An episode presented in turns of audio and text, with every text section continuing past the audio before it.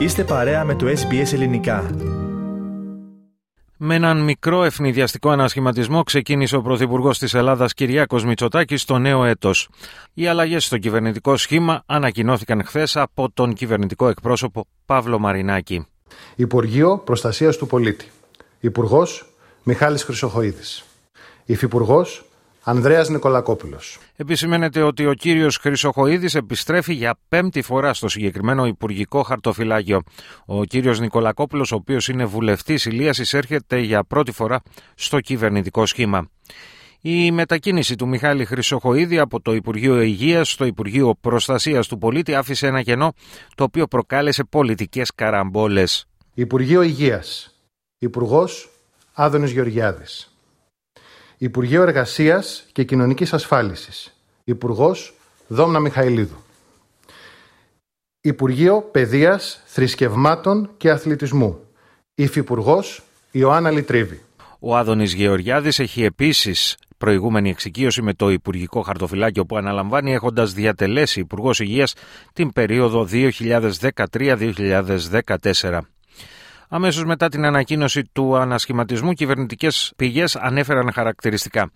Ο Πρωθυπουργός, όπως έχει δείξει όλα τα προηγούμενα χρόνια, όταν κρίνει, προχωράει σε διορθωτικές κινήσεις προκειμένου να ενισχυθεί η αποτελεσματικότητα του κυβερνητικού έργου. Και σε αυτήν την περίπτωση έδρασε άμεσα και αποφασιστικά για να έχουμε ένα πιο δυναμικό ξεκίνημα τη νέα χρονιά σε κρίσιμους τομείς. Όπως τόνιζαν οι ίδιες πηγές, σε αυτό το πλαίσιο και με δεδομένη την προτεραιότητα που δίνει η κυβέρνηση σε ζητήματα ασφάλειας των πολιτών, επικεφαλής στο Υπουργείο Προστασίας του Πολίτη αναλαμβάνει ο Μιχάλης Χρυσογοίδη, που διαθέτει πλούσια εμπειρία σε αυτόν τον τομέα, ενώ ο Υφυπουργός αναλαμβάνει ένα στέλεχος της νεότερης γενιάς, ο βουλευτής Ηλίας Ανδρέας Νικολακόπουλος. Επικεφαλής στο Υπουργείο Υγείας, έναν τομέα στον οποίο δίνει επίσης μεγάλη έμφαση η κυβέρνηση, αναλαμβάνει ο Άδωνης Γεωργιάδης, υπουργός με μεταρρυθμιστική εμπειρία προκειμένου να προχωρήσει τις μεταρρυθμίσεις που ήδη έχουν ξεκινήσει τους προηγούμενους μήνες. Υπουργός Εργασίας αναλαμβάνει η Δόμνα Μιχαηλίδου που έχει θητεύσει με επιτυχία στο συγκεκριμένο Υπουργείο, ενώ Υφυπουργός Παιδείας με αρμοδιότητα την επαγγελματική κατάρτιση αναλαμβάνει η βουλευτής επικρατείας Ιωάννα Λιτρίβη, στέλεχος με πολύ μεγάλη εξειδίκευση και εμπειρία στον συγκεκριμένο τομέα. Ο κυβερνητικός εκπρόσωπος Παύλος Μαρινάκης, επίσης τέλεχο από τη νέα γενιά, αναβαθμίζεται σε υφυπουργό παρά το πρωθυπουργό και μαζί με την εκπροσώπηση της κυβέρνησης αναλαμβάνει και τις αρμοδιότητες του τύπου.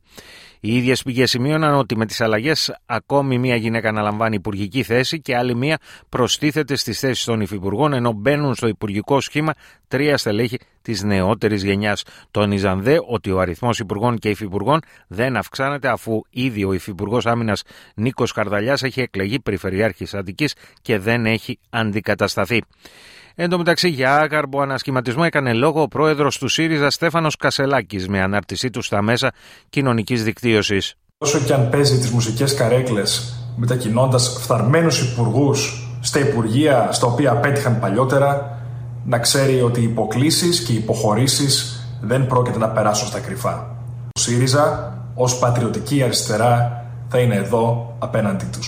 Η κυβέρνηση της Νέας Δημοκρατίας επιχειρεί πάλι με όρους επικοινωνίας και ανασχηματισμούς μουσικών καρεκλών να διαχειριστεί την πολιτική φθορά της, αναφέρουν με ανακοίνωσή τους στο ΠΑΣΟΚ.